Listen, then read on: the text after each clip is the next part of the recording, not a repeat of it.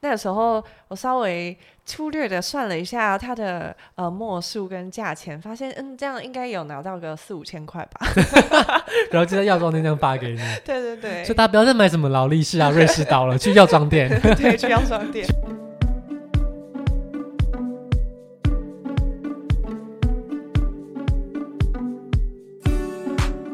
阿尔卑斯山脉有着许多著名的山峰，其中策马特小镇是知名的度假胜地，可以登山健行、泡汤住宿，还可以亲眼见到印在瑞士巧克力上的马特洪峰。一起来参加瑞士的策马特之旅吧！大家好，我是主持人 Shane，那我们欢迎今天的来宾 Krista。大家好，我是 Krista。那我大家应该还记得，我们之前跟 Krista 聊过了，她在瑞士苏黎世附近的小镇之旅，对不对？那他其中呢，就有几天的假期，可以在瑞士其他地方到处走。那他就选择了策马特这个地方。嗯。那我们首先先来问一下，为什么会是策马特这个地方呢？瑞士应该也有很多有名的山峰可以去。对，因为那时候就是有朋友去过，然后又对那个巧克力上面的那个山很有印象，所以就想说，嗯，嗯，那往这个方向前进好了。不知道大家有没有？在台湾买过那个巧克力，就是它是一个三角形的盒子的巧克力，然后它的巧克力打开来之后，就是一个一个三角形，可以一片一片剥下来的。对，那它在它的包装上就印了那个很三角形的山峰。嗯，那这个山峰其实就是马特洪峰，对不对？对，而且据说它其实是一个正四面锥体哦，就是也不是正啊，当然不可能正，但是它就是一个非常陡峭的山。嗯、那其实它是一座非常难爬的，嗯、但也因为它的形状就是这么的。干脆利落，所以就变成一个很知名的景点，嗯、就像富士山一样，嗯、因为它长得太像电脑画出来的，太直了。对 对，那其中这个马特洪也是，它就是一个非常明显的地标。对，那大部分人如果想要欣赏这个山峰的美丽，应该就会到策马特这个地方，对不对？对。那实际上，在策马特，他其实他那个时候查完了之后，发现其实要去看马特洪峰，其实有很多个路线，因为它周围就是整个是被山区围绕。其实一开始火车刚到策马特的时候，刚出来会觉得那边有很大的压迫感，因为它旁边的山都很高，嗯，就是我从来没有这种体会过，就是旁边是非常陡峭的高山，然后。嗯就是你是在那个小山庄里面，嗯，嗯，所以你就是被很大量的山包住。对，这其实是一个瑞士蛮有名的特色，就是它其实是一个被群山包围住的一个国家。对，所以其实它要从陆路到瑞士这个境内啊，嗯，只有少数几条路是可以通过的。对，之前我就有听我瑞士的朋友说，其实像瑞士，它有一些地点，它就是会有那种很大。很大的石头，那如果你是要呃，像是如果发生战争的话，他们是国家可以把那种很大的石头放下来，那他就是会把整个路封死，然后瑞士就会变成完全没有办法经由陆路到达的地方。他就把自己做成一个孤岛，就对，对，这很像那种以前《三国演义》时期的 战术。对，但其实瑞士是真的存在这，这是认真的。因为那个时候，像是呃，我有一次去威尼斯的建筑展双年展的时候，他们就是在展这个地方，然后他有放一个平面图，然后就放说，嗯、哦，我们这个地方就是有这颗石头。嗯，对。而且其实瑞士啊，它周围其实很多大国，所以在欧洲还很纷乱那个时代，嗯、其实他们对于战争的预防的这种意识，应该是非常。强烈的，对。那直至今日，你觉得还有这样子吗？直至今日还真的有，因为如果不是亲眼看到，可能会不太相信。因为像那时候我是去朋友家，嗯，然后朋友家有枪，是不是？呃，有枪我不知道是不是可以讲，可是 听说有邻居家有枪，然后他们家是呃在旧一点点的房子，他们的底下是真的都有那种很大的、很像防空洞的，但那也不能算是防空洞，因为它底下就是一个机能完整，有厨房、有浴室，然后可以在底下生活的一个。地底的房子，嗯，然后他那个房子有一个门是大概三吨的门，嗯，就是真的很重的门，然后可以完全封死。如果真的是有炸弹或是很很很巨大的攻击的时候，他们就是会完全躲在那个地底下，就进入穴居的状态。对，进入穴居。那这个门它放在哪里呀？它那个门就真的是在地下室，所以通。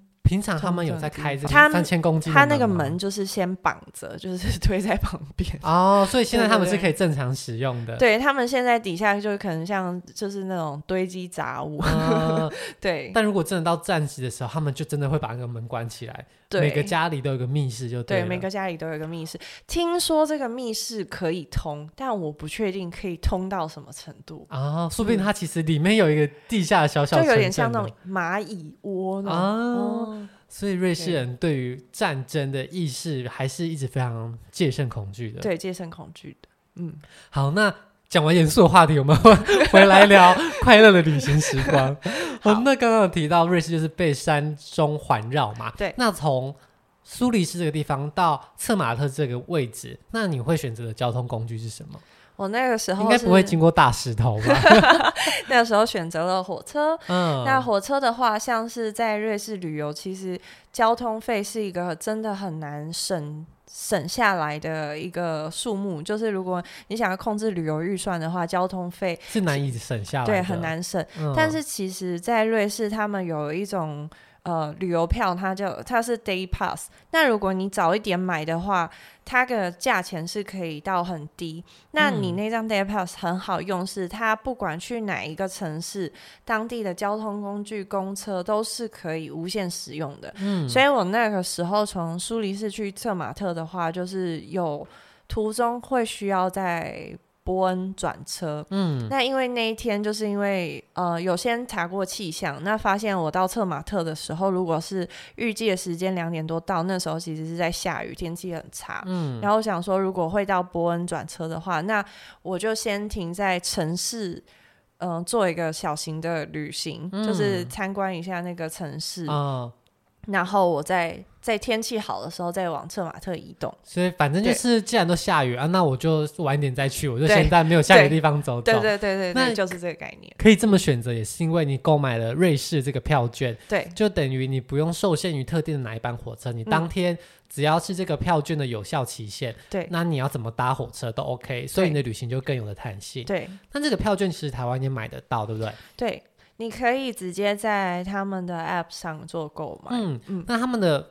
购买方式也是很有弹性的，有些是连续一日、三日、五日，嗯、或是你要一个月任挑几日，嗯、这个都可以依照自己的需求购买。那价格也不一样，对。所以如果今天你要做那种长途的旅行，特别是你的票价已经超过这个 day pass 的费用的话，嗯、那你不如就直接买这个 pass，对，你就更有弹性。对。那刚刚有提到你从苏黎世到策马特中间停了伯恩这个城市，嗯，那这个城市有什么特别之处吗？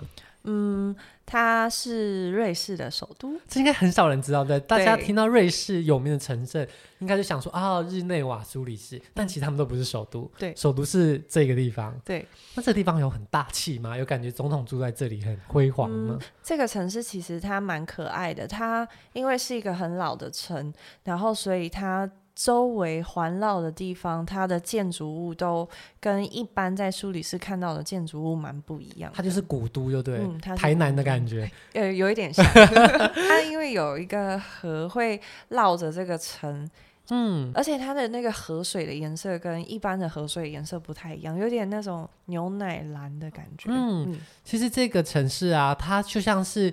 呃，因为河并不是直的，是蜿蜒的，那、嗯、它就有点弯成一个么字形的感觉。嗯、那这个城市就是在那个么字形中间的框框里面，所以它其实就是在那个腹地里面发展。嗯，那因为它历史也非常悠久了，几乎它好像是从一千四百多年，嗯，西元一千四百多年一直流到现在，嗯、都没有什么太大改变。对，所以你在里面走的时候，有没有有没有那种穿越时空的？感觉有，真的有人感觉贵族要开着马车出来了吗？嗯，他我记得那个地方，嗯，没有到贵族开着马车出来，但是他那边的那种就是轻轨也是看起来比较特别的，上面喷蒸汽吗？好像也没有喷蒸汽，电气化很发达，就是有融入当地的景色。然后他路路边的有些，嗯，像小屋，他们就是会往。嗯，它的那个开口是很靠近地面，然后就是它的门是斜的，然后你可以直接往地底下走，就会到酒吧。嗯、可是呃，我不太知道为什么他们的房子会有这样的设计，有可能是嗯，这座城就是沿着山盖着的关系、啊，所以他们当时的地势就是这样子。嗯、对，然后它还有一个钟。然后它的那个钟是一个很古老的钟。那既然这个城市很悠久啊，你觉得它跟苏黎世啊，或是你在那边逛的城市，走在里面的感觉有不一样吗？嗯，在这个城市真的就会更多观光客啊，嗯、就是很多不同国家的观光客也都会来到这个地方。嗯那这里还有一个非常有名的观光景点，嗯、叫做时钟塔。据说这个时钟塔也有八百年的历史了。哇！那你当时有去吗？哦，我当时有去，因为我看就是大家一直往这个方向移动，然后在在国外如果要看一些景点，你如果出来找不到路，你看大家往哪里走，你就往哪边走。就是台湾人说，哎、欸，哪边有人就有好东西。对对对对，你就跟着走。然后那个时候我就会想说，哎、嗯欸，真的快整点了耶。嗯、然后大家就很兴奋，然后在那边等了一下，然后他。那个时钟就开始运转，然后我就拿出我的手机，嗯、然后准备拍的时候，他就这样当，然后就停下来，然后我跟旁边人就对看。因为那时候一点，所以只敲了一下，所以它其实是一个报时的钟，对很多人的报时的钟。对，那如果是呃，可能中午十二点，它是敲十二下，对，就会比较多下，啊、就会有那种哦，好像钟声缭绕感觉。对但刚好一点就哎结束了，对，就敲一下而已，真的只有一下。但就是如果你到伯恩的地方，可以去看一下他们知名的这个时钟塔。对，然后还有熊公园。他们真的就是有一个公园还蛮大的，嗯、但熊的话就是有特地一区那个地方会有熊，嗯、因为伯恩的那个象征就是熊啊，嗯、所以他们是真的就有熊在那边，你可以大家去看。对，嗯、哦，那他的熊是不是也没有被整个呃用栏杆包围住，而是一个好像半野生的环境？嗯，他们有一区是半野生的环境，那有一区是就是。呃，有点像动物园的感觉，但是不用门票，嗯、它就是在城市的城市的中间。所以等于，其实你到了伯恩，到处在古城去走走，看看时钟塔以外，哎，也可以绕到这个地方看一下当地著名的熊，好，反正 都免费。那作为一个路过的地方，也是蛮有趣的经验啦。嗯、那其实你的重头戏其实还是后面的策马特，对不对？对，那你离开伯恩之后，到了策马特大概是几点？那个时候到策马特，我大概在伯恩抓的待了四个小时，嗯、然后离开到策马特的时候是两个小时之后，所以到策马特的时候大概四点四点多。那四五点的时候，嗯、你在瑞士的时间是八月的时候嘛？对，所以其实那个时候。嗯、呃，就天气真的变得很好，然后就很亮。嗯，他那天到下山也是九点半，快十点，所以其实夏天真的蛮适合去欧洲旅游的。你会觉得时间很多，就可以玩的时间很长，就对了。嗯、对，那你在策马特这个小镇刚抵达时候，你选择了去什么样的地方？嗯、呃，我选择在他的。小镇的大街上逛啊，就是他们也有一个很著名的购物街嘛。对对对对对，就是你想要买什么纪念品啊、明信片啊，其实都在那条街就有了。那也有劳力士吗？呃，好像有。但那边的话，我觉得很推荐可以去他们的药妆店啊。哦、那像他们的药妆店，因为像有很多瑞士特有的品牌，嗯，然后或者是一些很知名的。嗯，化妆品在那边你都可以非常自在的试用，因为像瑞士很像很有名的很多医美或什么生技品品牌，对，什么鱼子精华那种一罐就要上千上万的保养品，对，那其实都是瑞士产的，所以瑞士就是。嗯应该说是瑞士品牌啦，哪里产我不知道，说明中国，应该是瑞士。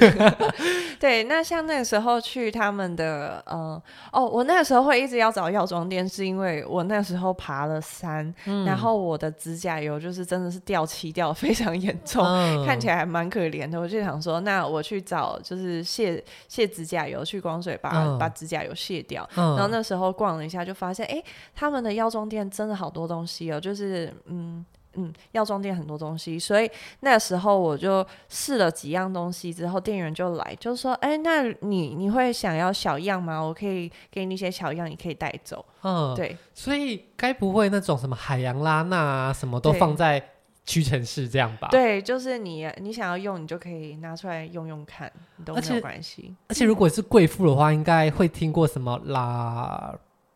就是一个蓝色的，对，然后鱼子鱼子酱精华什么的，所以那个地方也有吗？对，那个地方也有，而且我那时候拿到了四个小样，嗯，嗯那个时候我稍微粗略的算了一下它的呃墨数跟价钱，发现嗯这样应该有拿到个四五千块吧，然后就在药妆店这样发给你，对对对，所以大家不要再买什么劳力士啊、瑞士刀了，去药妆店，对，去药妆店。去买海洋拉娜这样。试用。那除了这个药妆以外啊，其实瑞士很有名的也是什么瑞士刀啊、巧克力这些，其实也是可以购买的。对，那你有买吗？哦，我我有买瑞士刀，后来在机场的时候买，因为已经过了海关，然后我确定我的瑞士刀带的回德国，我才 买，因为我当初没有买托运的行李，啊、然后瑞士刀的话是一定要放在托运行李的，但是如果你是过海关，嗯、然后你没有要再转乘转机的话，嗯，你就是直接要入关的话是没有问题的，嗯、对。所以如果要买纪念品的话，可能还是要慎选买的时机跟放的方式，对，尤其是要买香水。买呃瑞士刀，或者是买指甲刀，或者是买一些烟或酒，嗯，可能也还是要注意一下，在搭飞机的时候。那在策马特，其实你因为它是一个观光很盛行的地方，所以其实要买东西都不是问题。嗯，那购物完之后，你有没有到什么特别的地方？那个时候购物完之后，嗯、呃，我之前就有先设定好一些点，因为就是很多人都说可以看策马特小镇就是日落的点，嗯、所以那时候就是有在 Google Map 上就是设定好它。它那个很像拿到一组神秘数字，因为它那个不是一个很大的景点，它就是在一个半山腰的地方。嗯、那我那时候走去，其实我就想说，哦，都已经八点多，快九点，那时候走去就还太亮，所以我又先走回走回走回饭店休息之后，然后等到真的要天黑的时候，又再走过去，然后就是去拍夜景。嗯哦、所以其实它不是一个著名的景点，它就是很多人去那边的地方。但 Google 也有一个地标。呃，就是有人会设定好一些 Google 地表，嗯、那我们会在之后会再放在好，我们放在我们 IG 上，好，好，好，好，我再给你，就是可以搜寻策马特夜景，然后就是有很多台湾人会去那边看夜景，对对对对，对。那大家特别去看这个夜景，是因为这个夜景有什么样的魔力吗？你看的时候是什么样的景观？它那个时候看起来的真的很漂亮，因为它就是小镇点灯，因为我那个时候待的时间刚好就是。你就会看到小镇，大家慢慢把灯都打开，因为天黑了，嗯、然后天空还没有整个暗下来，嗯、然后它会从就是一般的。蓝色，然后渐渐变深，嗯、然后变成蓝紫色，然后天还会有点透光，亮亮的那种感觉，就是我们一般说的 magic hour。嗯、然后像策马特的小镇，他们的光都是有点橘黄色的光，嗯，真的，而且呈这种古色古香的感觉，嗯、对不对？对。那这样子，在这个夜景里面看得到那座超级有名的马特洪峰吗？看得到。所以马特洪峰会很明显吗？很明显。哦，所以它其实就是在这个城镇的背景，就是这个马特洪峰，嗯，然后那种魔幻的天空的 Match Hour，粉色啊、紫色，嗯、就会把那个马特洪峰的颜色也染成那个样子，对不对？对。所以虽然说它是夜景，但它不是那种北海道札幌啊，或者是那种东京、嗯、看很多万家灯火的夜景，嗯、而是在山上看着，哎。著名的山景染上了天空，很不一样的色彩，搭配底下一些橘黄的温暖的灯光的小木屋，嗯、那种很温馨又很魔幻的氛围。对，那那时候就是因为也是走小资省钱路线，嗯、所以那个时候我就是有先去超市买了策马特当地产的啤酒，嗯、然后跟洋芋片，嗯嗯，然后就是就坐在那边看夜边吃夜。边 边吃点心边看夜景，对。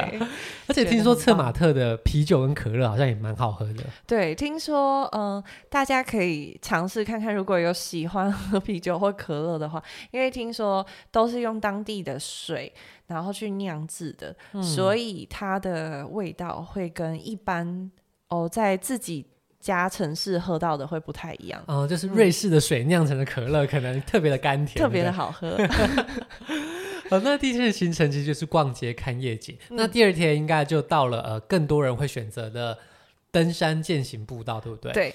那其实策马特有很多登山健行的方向哦。嗯、那我们这边简单介绍一下，一个呢是湖区践行，它有五座湖，那大家就可以沿着湖搭缆车啊，然后漫步散步在这些湖之间哦，欣赏湖光山色。嗯、对。那第二个呢叫做观景台跟登山火车哦，那是 G 开头的格纳什么的。嗯、对。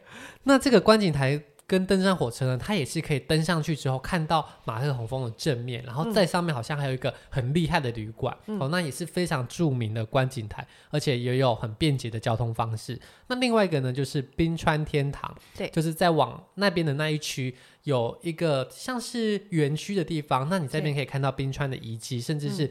冰雪的环境，对那也会有观景台、餐厅跟雪上运动啊，一些玩乐的地方。嗯、所以其实，在策马特你有很多很多户外可以玩乐的选择。嗯、那你选的是哪一个？我选择了就是最经济实惠的玩法。你选择了最便宜的那一个？对，我选择最便宜的那个，因为实际上在瑞士后来有查过，嗯。你每上一座山，每搭一次缆车，其实费用都是一直往上加的。那当初我会想说去策马特三天两夜，其实就是想说可以去玩两天。但是后来发查了一下，发现呃预算真的有限。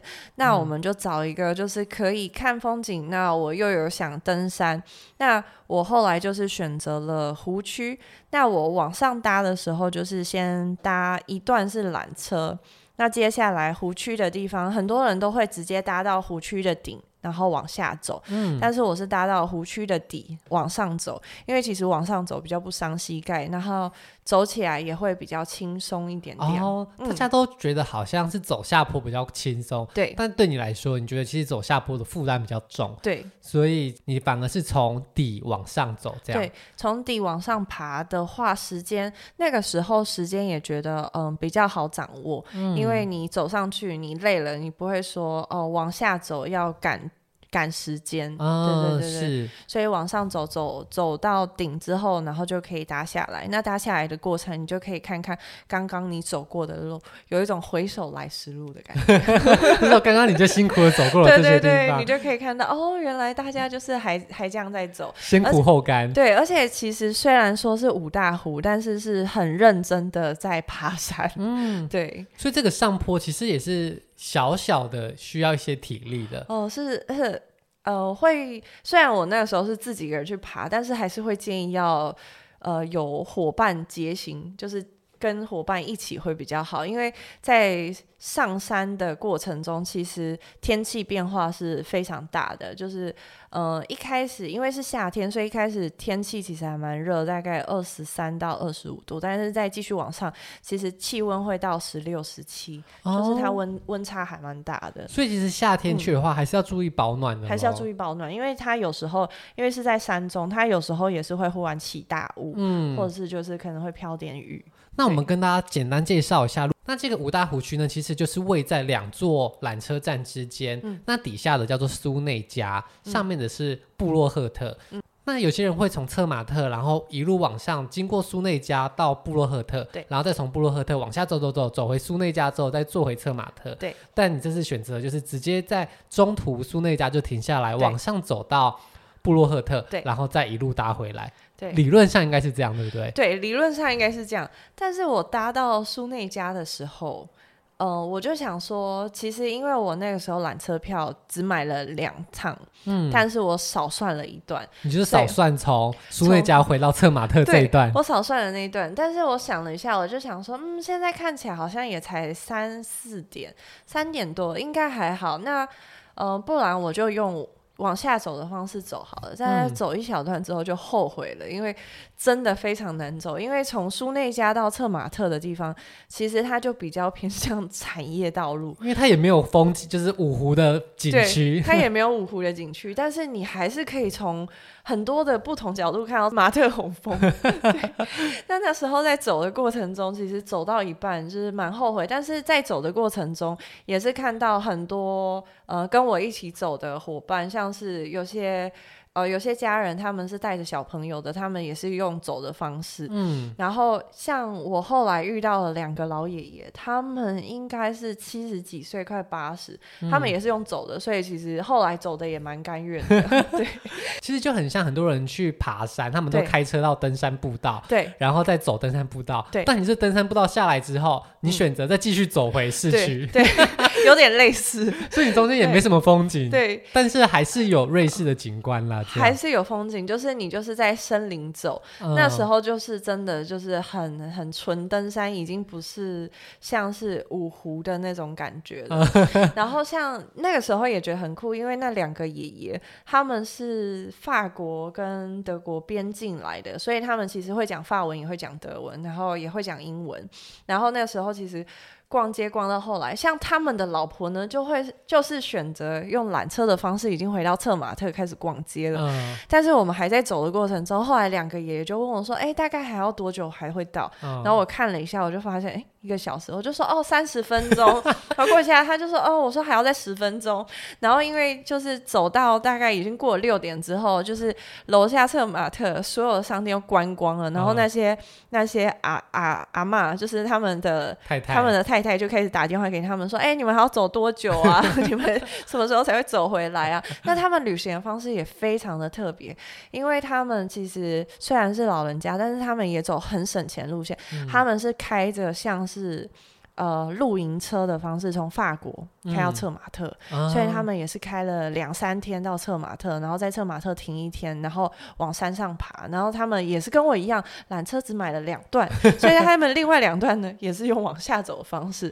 所以其实嗯、呃，在国外旅游久了之后，会觉得嗯，人生其实有很多旅行方式也是一种选择，嗯、就是嗯。呃有钱有有钱的方式，你可以选择全部都搭缆车。嗯，那没有钱也有没有钱的方式，就是你还是可以去做一些其他的旅行。那你可能就可能要走久一点啊，就是。不一样的方式，对，其实这是我们比较少遇到的，因为可能亚洲到欧洲难得去，嗯、一定是能够玩越多越快越好。对，但是欧洲他们当地人可能就不见得要把行程塞这么满，对，所以他们也会有很多小资游欧洲的方法，跟我们存了很久的钱去一趟旅行的感觉是不太一样的。对，那你到了五大湖去之后，你觉得这个地方有没有什么特别吸引你的地方？有。那个时候，因为其实它那个五大湖区，我觉得最酷的是它每一个湖看到的山的景色，还有它实际上湖的颜色都很不一样。嗯，对。然后有些在。因为就是它五大湖区坐落的位置不一样，所以它实际上会倒影反射出来的角度角度看起来是完全都不一样的。嗯。所以其实五个湖区每个湖应该也都风景啊方位都略有不同，嗯，但主要都还是看它跟马特洪峰的互相辉映的状况，嗯，而且好像有些湖可能还比较热闹的，还会有人在旁边烤肉啊、戏水，对，不对？嗯，对。所以其实也是一个合家欢乐的一个践行路线，对。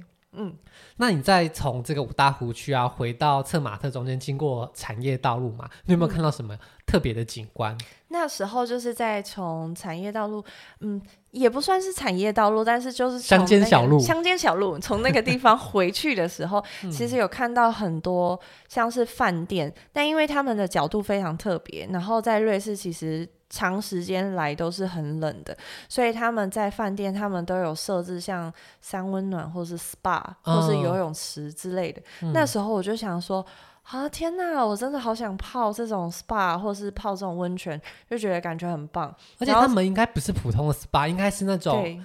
很高级的，因为那里也是一个热门的度假村，对，所以走的应该也是那种高级路线的，对不对？嗯、很高级。那那时候查了一下价钱，发现，嗯，可能真的是要再多存点钱的，对。但是在回去的路上，其实还蛮幸运的。那时候有看到一个也是很高级的度假村，嗯，然后他那个时候，呃，我就走进去看。它有一个提供的优惠，就是它早上五点到十一点有一个开放，因为通常房客入住都是在下午两点之后才会入住，嗯，所以早上五点到十一点其实都是大家陆陆续续在退房的时候，也不太会有人使用那边的设施，嗯，然后我就想说，那不然我第三天，因为我在策马特待三天，然后就想说，那不然我第三天早上的时候可以来使用这边的设施。那它的价格会因此便宜很多吗？嗯，便宜蛮多的。我记得那个时候的费用好像是十法郎还是十二法郎。所以其实换算台币才三四百块钱，对，才三四百块。而且它其实是一个非常高级的度假村，对不对？对，我们有特别去查了一下它的房价，嗯，一个晚上啊，大概便宜的话一万八，贵的话大概两万七左右。所以它是那种非常顶级的花费的预算，毕竟它是在一个呃瑞士的山上，对。然后它的建筑应该也是很精致典雅的，对不对？对，它那个是在市区了，很市区。嗯，嗯，对。那你隔天早上去的时候，你进去之后，你感觉是怎么样？你看到了什么样的东西？那个时候其实进去，原本是从外面或者是从它的 DM 上面看到，就是有那种小玻璃屋。嗯、那因为我第三天的时候，原本也是有想说，哦，那我要不要再搭缆车，就是上去上冰川或什么？但是。呃，比较了一下，就觉得，嗯，那我好像还是去泡 SPA 比较划算。嗯，那我就去泡 SPA。那那时候去泡 SPA 的时候，就觉得说，哇，真的好酷哦！因为它除了它室内有游泳池，然后有一些水疗，它还有一个地方是你可以从室内通到室外，它有一个室外也是玻璃屋的方式的泳池区。而且，因为它其实就在瑞士嘛，嗯、所以它是一个像自己的小小的庄园，对不对？对。然后就是那种很欧式典雅，像花园温室一样的方式。然后它后面还有山，就是你还是可以看得到山。然后因为那天天气没有很好，所以就是还有那种雾气缭绕、山岚啊，所以有点像是在日本泡那种秘境之汤的感觉。然后你是在瑞士，对，所以你就泡在那边的水疗池，嗯，然后享受。当地的山景啊，云雾缭绕，感觉。嗯，重点是你的花费还特别的少。对，你只要几乎是入住的价格的五十分之一，或是好便宜五六十分之一，然后你就可以享用到一样的公共设施。对，而且人很少。对，嗯，因为当地住在那边的人，可能早上就去看日出了，或是去参加其他的行程，嗯，可能实际上也没那么多人在那个时段使用这些。